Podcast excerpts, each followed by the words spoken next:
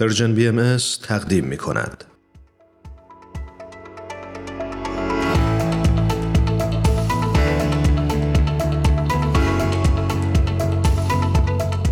فرنک شوبریان عزیز رو روی خط داریم. بسیار خوشحالیم از اینکه بار دیگه در خدمت هستی فرنک جون خوش اومدی. مرسی ایرانوش جان فدای محبتت. فرنک جان به برنامه خودت خوش اومدی. مرسی ایمان جان متشکرم.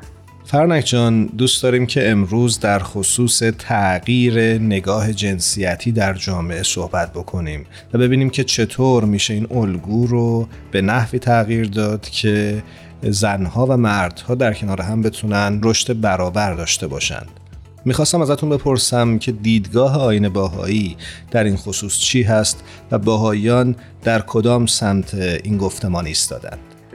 در مورد جامعه باهایی یا در واقع در مورد آموزه های تعالیم باهایی اگه بخوایم ببینیم تو کجای این مرحله ایستاده اینه که در تربیت دختران و پسران این تصاوی و این تعادل انسانی در واقع دیده میشه که مثلا برای تعلیم و تربیت هر دو باید تعلیم و تربیت بشن و حتی پا فراتر گذاشته و دختران در تعلیم و تربیت پیشتر از پسران باید باشن. و دلیلش هم اینه که مادران آینده هستند و در واقع جامعه سالمی که تو می‌خوای بسازی روی تربیت این مادران ساخته میشه.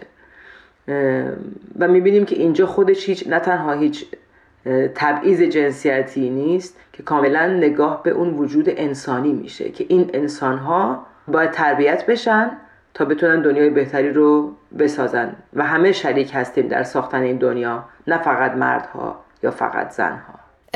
فرنک جون به غیر از تعلیم و تربیت که فرمودین یکی از ارکان پایه این اقدامات هست دیگه چه اقدامات عملی جامعه باهایی انجام دادن؟ دقیقا سوال خوبیه. برای اینکه اون محدود میشه به جامعه باهایی و آدمهایی که توی جامعه باهایی رشد می‌کنن توی این فضا قرار می‌گیرن بله. در فضای بزرگتر و عمومیتر یا به سبب بین المللی جامعه بین المللی باهایی از سال 1945 به عنوان یک سازمان غیر دولتی با سازمان ملل متحد شروع به همکاری کرد جامعه بین المللی باهایی در مقام مشاور شورای اقتصادی و اجتماعی سازمان ملل متحد و همینطور صندوق بین المللی کمک به کودکان و همینجور با یه تعداد دیگه از مؤسسات سازمان ملل متحد همکاری می‌کنه در میادین بین المللی و تو خیلی جاهای دیگه دنیا هم در شبکه های مختلف و در گروه هایی که سازمان های غیر دولتی فعال هستند و برای پیشرفت موقعیت زنان، حقوق بشر، پروژه هایی که مربوط باشه به رفاه و عدالت اقتصادی، رشد و توسعه اخلاقیات در همه زمین ها مشارکت فعالانه داره. و همینطور یا در خیلی حالا اینا که من میگم خیلی کلی دارم میگم. حالا میشه ساعتها در موردش با دیتیل و جزئیات صحبت کرد که کجاها هست حالا تو کدوم کشورها تو کدوم اقدامات چه نتایجی حاصل شده.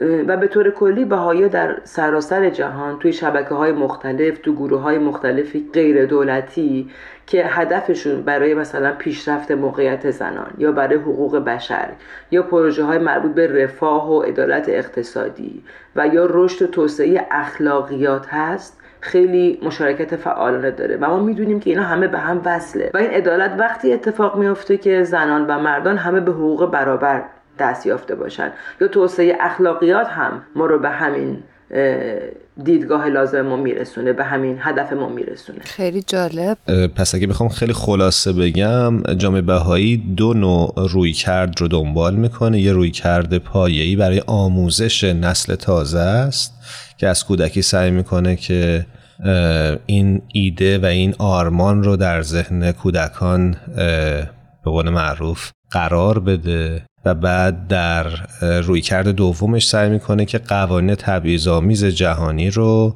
با عضویت یا با مشاوره دادن در سازمان های غیر دولتی و یا سازمان ملل تغییر بده. بله ایمان جان. در واقع همینطور هست و این مهمه که انسان ها در حقوق اجتماعی و اقتصادی و فرهنگی در تمام حقوق با هم برابر باشن. بدون اینکه بگیم خب زنان هستن یا مردان. در واقع دیگه اصلا این مرز وجود نخواهد داشت. کسی این سوال رو نمی‌پرسه که مسئول این کار مثلا خانوم هست یا آقا.